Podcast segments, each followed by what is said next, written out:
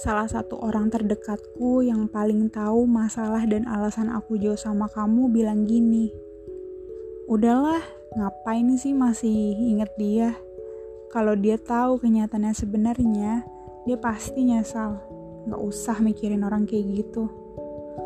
Aku tahu orang yang bilang ini bisa bilang kayak gitu karena terlalu sayang sama aku dan gak mau aku terus terluka dengan memikirkan itu terus-terusan tapi nggak tahu kenapa aku tersinggung. Kayak nggak terima aja gitu. Dia bilang nggak usah lah mikirin orang kayak gitu. Untuk aku kamu nggak kayak gitu. Tapi kamu seberharga itu.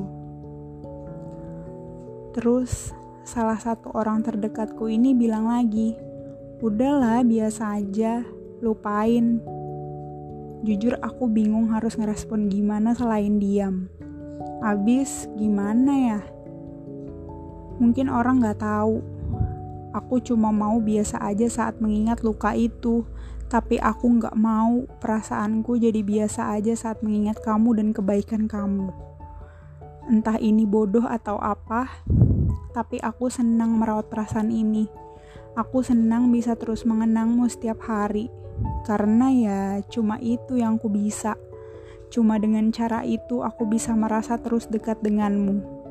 Dan anehnya, aku selalu merasa sebahagia itu saat mengingat kamu, kebaikan kamu, dan kehangatan kamu saat itu.